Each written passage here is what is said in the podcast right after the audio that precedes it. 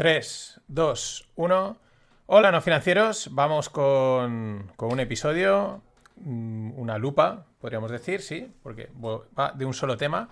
Eh, antes y después del E T F de Bitcoin, del Bitcoin, del E T F Spot, porque ya había salido el E T F de Bitcoin Futuros, no tuvo ningún éxito, y ya anticipo que habían E T Fs Bitcoin Spot aprobados en Europa. Ahora hablaremos de ello. Antes, vamos a ver el episodio, pues el antes, el digamos el durante y el después, ¿no? Lo primero, estas son unas declaraciones de Gary Gensler, el, pues el, el que manda en la S E C, eh, que le, le preguntaban, pues bueno, pues aproximadamente unos cinco o seis días antes de que se aprobase el... Obviously, the Commission and the staff of the Commission is still hard at work on a number of issues, one of them being dealing with a number of filings of spot Bitcoin E T Fs. You know, Mister Chair, I have to ask you this question. There has been a I lot... I suspected we did something very significant about the twenty-six trillion dollars Treasury market, mm-hmm. which is really the base of our entire capital markets. It's how we fund our government. It's how our Federal Reserve does monetary policy. It's how we maintain the dollar dominance around the globe. And you want to ask me about crypto? In my defense, Commissioner Ueda also brought up crypto in this open meeting. What are your priorities? I mean, the U S. Treasury market is is a very consequential, very important market. Crypto securities are not only much smaller, it's not how we fund our government, mm-hmm. it's not how we conduct monetary policy, and for many investors, they've been harmed in that market. And they're being harmed because there's too much non-compliance. And it's not just non-compliance with securities laws, it's non-compliance with a raft of other laws. Our sister regulator in the market space, the commodity... Bueno, eh, corto aquí para que no sea largo, pero aquí dice muchísimo, ¿no? Eh, los crypto bros se ríen y, y es verdad pues que las instituciones eh, financieras, políticas y financieras pues han perdido credibilidad, pero al final son las que mandan. O sea, tú, tenemos ejemplos de tontos gobernando. Jaja, qué tonto es ya, pero está mandando, así que te lo comes. Eh, esto podríamos decir lo mismo, pero está diciendo aquí muchísimas cosas.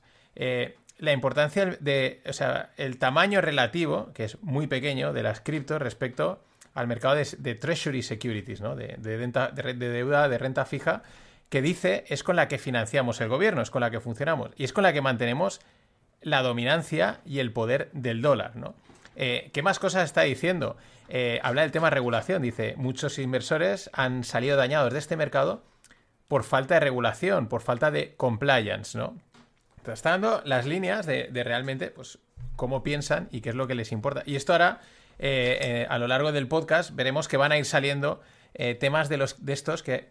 puntitas que ha comentado eh, aquí Gary Gensler, ¿no? En, pues eso, el tema del, del blanqueo de dinero, del el compliance y dónde está realmente lo importante y qué es realmente lo importante, porque ya os aviso que realmente la S E C eh, se ha visto obligada a aprobar este E T F.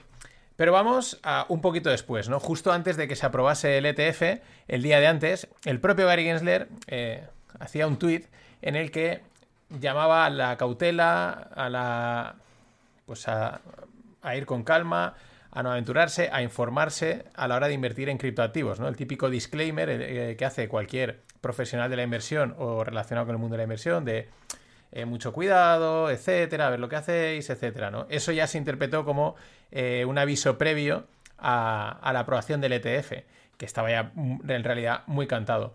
Eh, pero la gracia es que publica ese tweet y a los dos minutos lo quita, ¿no? Y enseguida publica el tweet que estáis viendo en el que dice que el, el Twitter de la, del, de la S E C eh, había sido comprometido, se había sido hackeado y se había, autori- y se había posteado un tweet no autorizado, ¿no? Que no había autorizado, que de momento la S E C no había autorizado ni aprobado nada.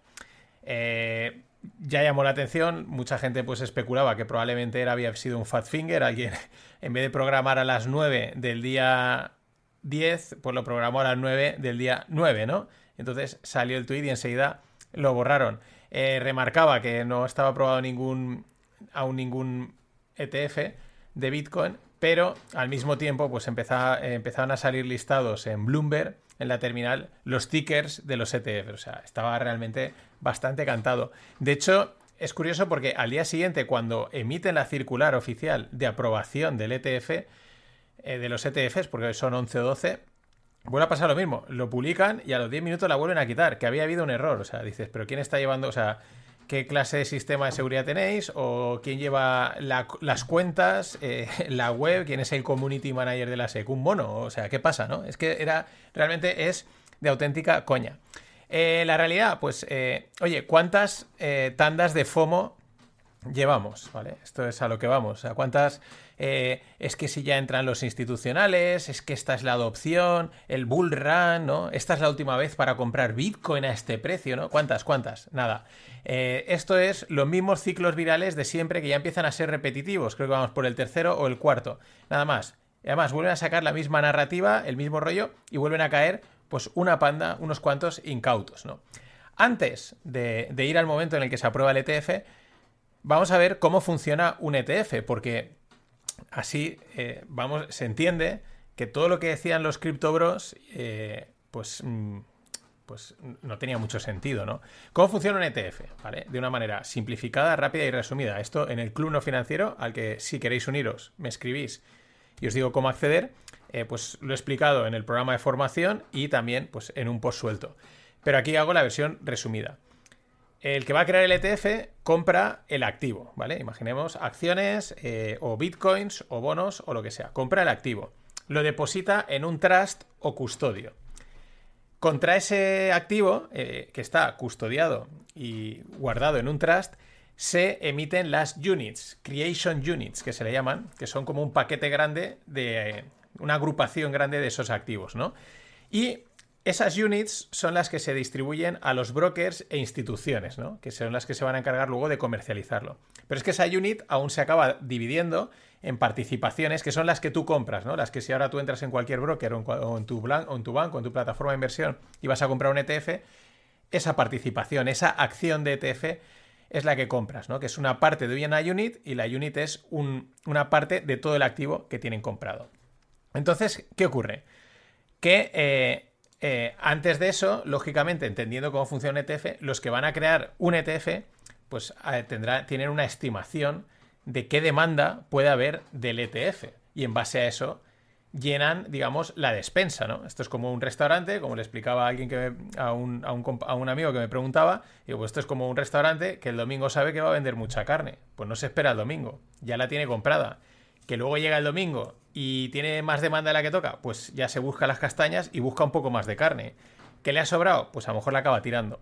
Esto es exactamente lo mismo. O sea, los E T Fs tendría, tendrán o tienen su estimación, estaban, los bitcoins estaban comprados a saber cuándo y depositados en un trust. ¿Esto qué quiere decir? Pues que una vez aprobado el, el, el E T F, pueden pasar tres cosas. Uno, hay una alta demanda del E T F, entra más pasta de la que pensaban. Entonces, ¿qué pasa? Que los creadores del E T F se ven obligados a ir al mercado y comprar más E T F, más Bitcoin, ¿no? O más activo, del que sea. Claro, en ese caso, por una alta demanda del E T F sí que puede impactar al precio porque, claro, tienen que ir a comprar más. Te puede pasar lo contrario. En realidad no hay una alta demanda e incluso, pues, eh, la gente entra y luego lo que hay son retiradas, ¿no? Sale dinero del E T F. En esos escenarios eh, lo que hacen es deshacen eh, las, las units y... cogen el activo y lo sacan al mercado a vender. Lo que pasa es que a veces incluso intentan colocar la unit entera, ¿no? Se intentan colocar como un paquete eh, pues a un, algún, algún comprador interesado eh, en un mercado, o sea, O T C, ¿no? Digamos, no pasa por, por mercado. Pero en ese caso, aún así, como digamos, sacan activo del trust y lo llevan a mercado a venderlo, pues podría, digamos, impactaría el precio a la baja. Eso es un escenario en el que hay mucha demanda del E T F, entra mucho dinero o hay... poca demanda, incluso hay salida de dinero. Pero un escenario de equilibrio, donde pues más o menos lo que habían esti- estimado se cumple, eh, la entrada y salida, en principio no tiene que impactar al precio. ¿Por qué? Pues porque la compra-venta de participaciones del E T F se hacen entre partícipes. Lo que estás intercambiando no es el activo, estás intercambiando la participación del E T F. Yo te vendo mi participación, tú la has comprado y el activo está en el trust sin moverse. Eh, porque, ya digo, se transaccionan esas participaciones. Claro, en ese caso...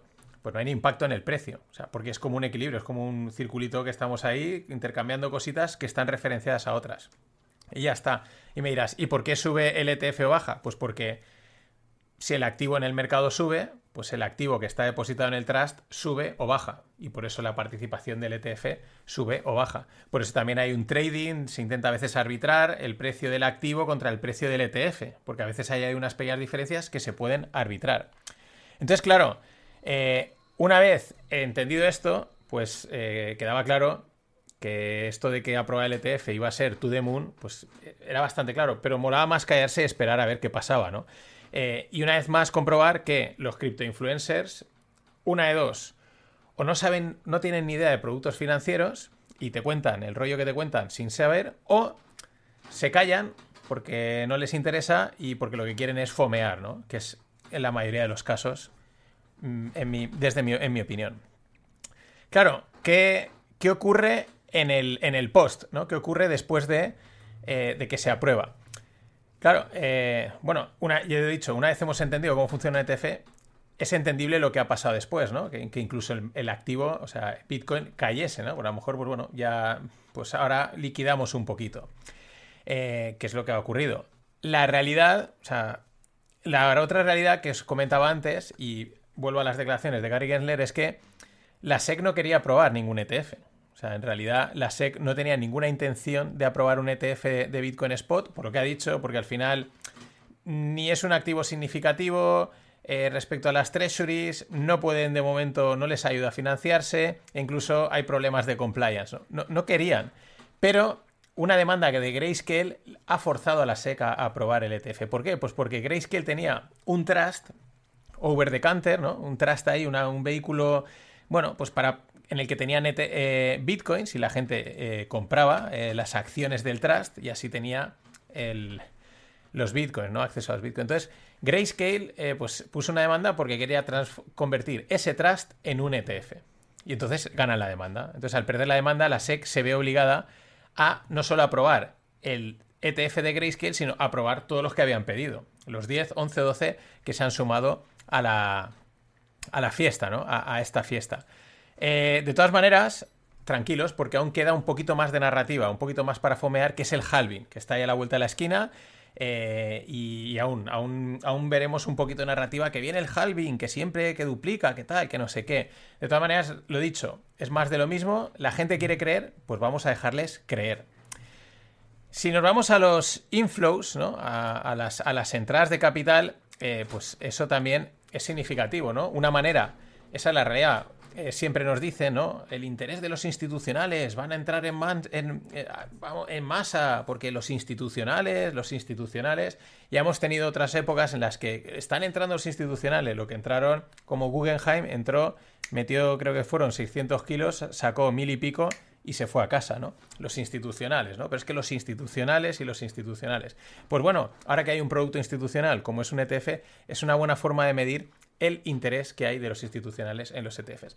¿Qué es lo que hemos visto? Pues en los dos primeros días entraron unos dos billions en total entre los once, diez, once, doce, eh, porque ahí varían un poco las cifras, E T Fs, unos dos billions, ¿vale? Eh, en las primeras cuarenta y ocho horas. En, las siguientes, en los siguientes cuatro días lo que han entrado ha sido como unos once billions, como a un billón por E T F. A esto hay que ponerlo en perspectiva. ¿Está bien? ¿Está mal? Yo creo que está, bueno, bien, justito, eh, sin pasarse. No me parece esa, ¡buah, van a entrar! Ahora te dirán, no, no, es que irán entrando poco a poco. Yo creo que si tenían que entrar, hubiesen entrado en el momento o se están esperando.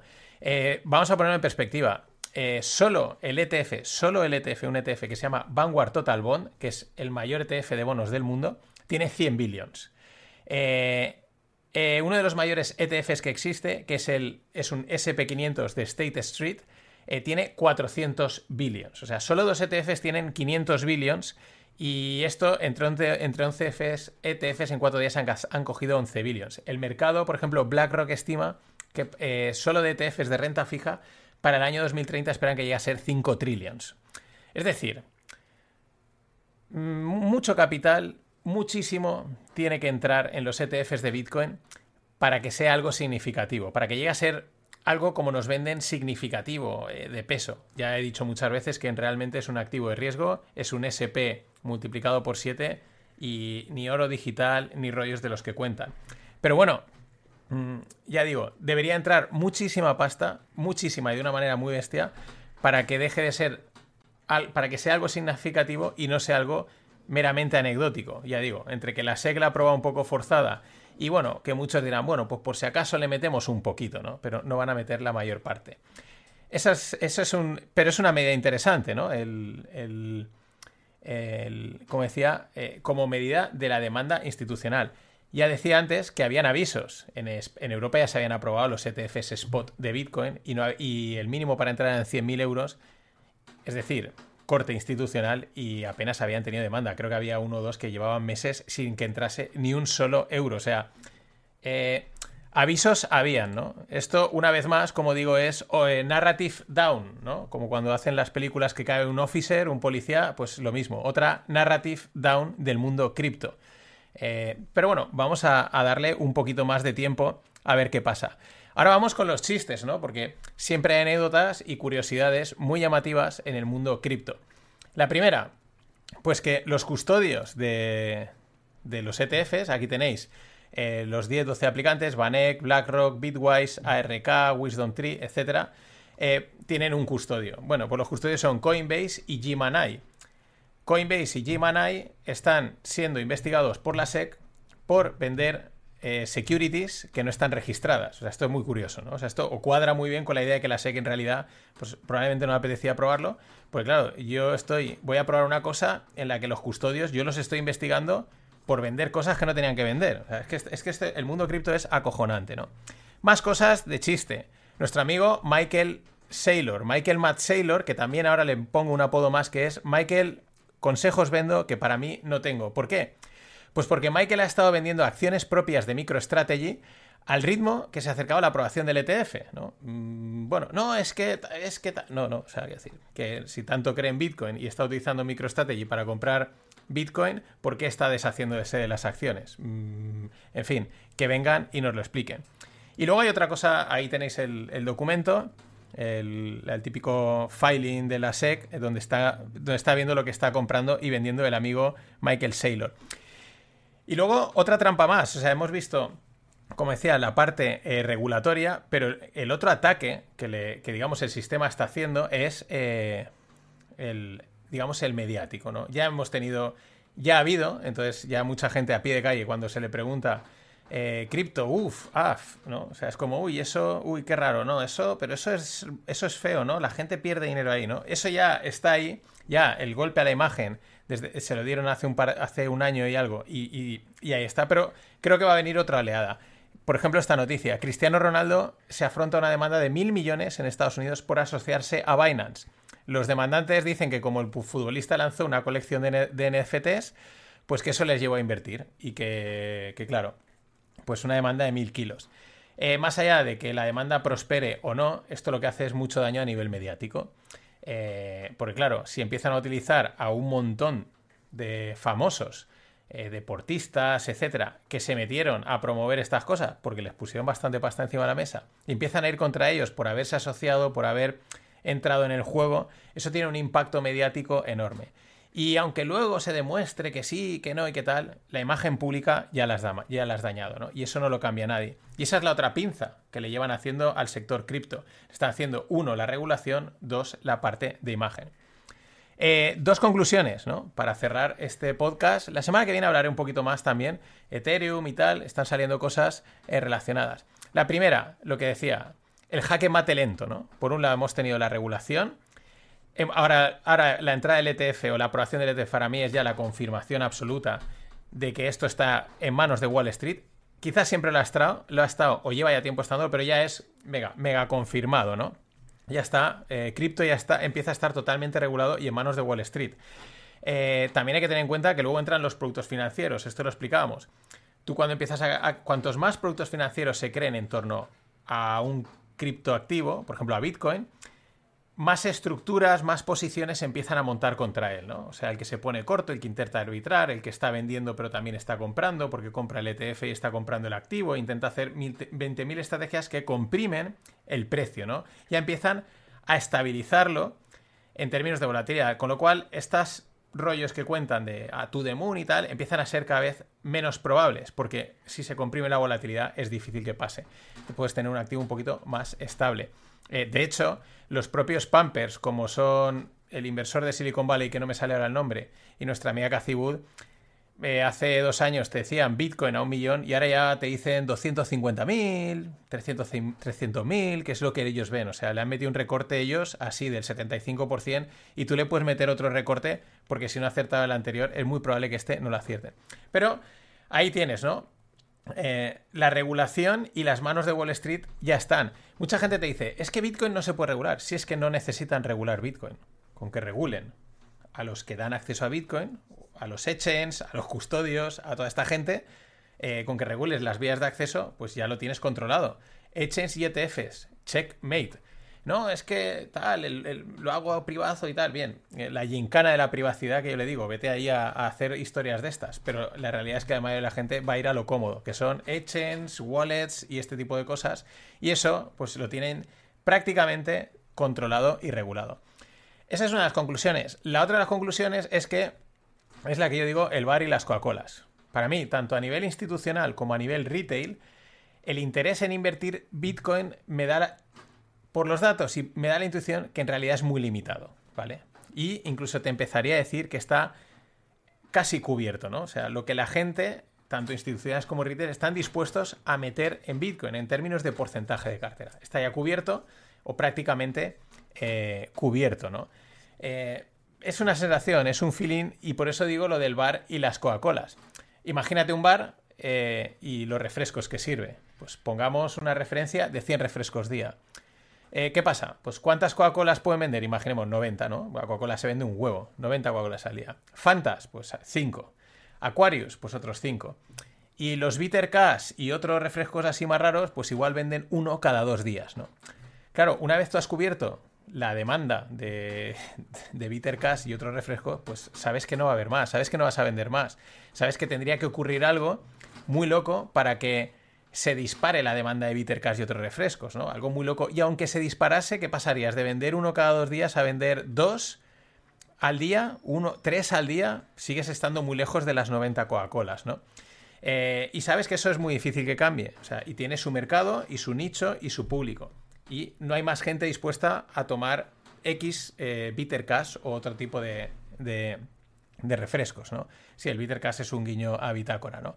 Yo así veo Bitcoin, ¿vale? Hemos tenido, veo que tiene su nicho y que está prácticamente cubierto. ¿Por qué? Porque lo que hemos tenido han sido tres campañas de entrada masiva de gente, ¿no? Tres campañas que han coincidido con la popularidad eh, y el arreón.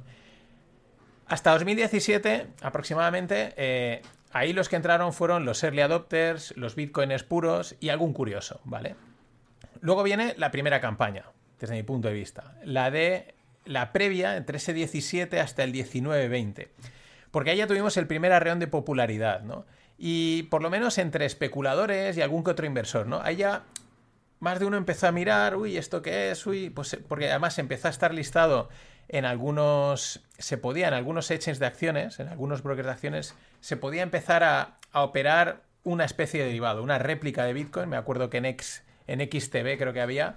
Eh, allá por el dieciocho ya se podía, ¿no? Entonces, claro, eso también hace, ¿no? Eh, que, que de repente en tu broker aparezca, eh, bueno, un C F D o algo relacionado, ¿no? Pero ahí, ahí tuvimos una primera entrada que vamos a poner, por ejemplo, pues un veinte por ciento, un veinte a treinta por ciento del total de interesados, ¿no? Y del total de su capital. Luego vino la segunda oleada, la gorda, la grande, la de la pospandemia, la de la locura inversora especuladora en todos los mercados de riesgo, ¿no? La del dos mil veinte dos mil veintiuno. Una locura generalizada. Aquí para mí es donde entró la mayoría. Algunos pues por si acaso, otros por no perdérselo, otros porque le estaban mareando, otros porque de primeras es la primera vez que oyes y la primera vez te crees todas las maravillas y, y que todo se va a ir a la mierda y te vas a salvar por tener eso, etcétera. Y encima el precio estaba apoyando. Entonces, esa es para mí la entrada masiva y gorda. A lo mejor pues entre un cincuenta y un sesenta por ciento del total de interesados y el, a lo mejor el total del capital. Eh, ¿Qué llevamos? Pues un setenta a ochenta por ciento. La tercera, pues para mí es la que ahora estamos viviendo, ¿no? Es la estirada del chicle de Wall Street y de los pumpers. Es coger el tubo de pasta y apretarlo, el tubo de pasta de dientes, para sacar los últimos restos. Oye, que al final sale, ¿eh? Pero, Pero ya es estirar el chicle. Ese último veinte a treinta por ciento. ¿Por qué? Pues porque también eh, los que aún no habían entrado, ¿no? Los que se perdieron las anteriores oleadas, los de ostras ahora sí, ¿no? Y los últimos incautos, que siempre hay unos últimos. Porque claro, todos los anteriores han sufrido ya el vaivén, muchos están underwater, muchos compraron entre los cuarenta y pico y los sesenta y dicen, hasta que esto no suba, yo no meto más, yo ya metí lo mío. Eh, algunos entraron, salieron, luego han visto los vaivenes y dicen, con cuidadito. Y mmm, los que ya habían depositado a largo plazo dicen, yo ya he puesto el porcentaje que quiero poner y no voy a poner más. Lo mismo que van a hacer los institucionales, ¿no? Entonces, eh, esta es la última, eh, para mí, la última... oleada, se van a ver más, van a haber más intentos, porque siempre van a haber más intentos, habrá una entrada residual, nuevas campañas de captación, pero que cada vez serán más flojas, ¿no? Eh, cada vez, eh, por, también por fenómeno de masas, algo lo peta, todo el mundo se interesa, va, y luego ya se amortigua un poco el impacto, ¿no? Con menos tirón. Eh, pero bueno, lo vamos a comprobar pronto. Eso ha sido todo. Eh, el análisis del antes, el durante y el después inminente del Bitcoin Spot E T F. La semana que viene os cuento cositas del, del que parece que va a venir, que es el E T F de Ethereum, algunas cosas que ha dicho Larry Fink y nuestro amigo Jamie Dimon, porque in Dimon we trust.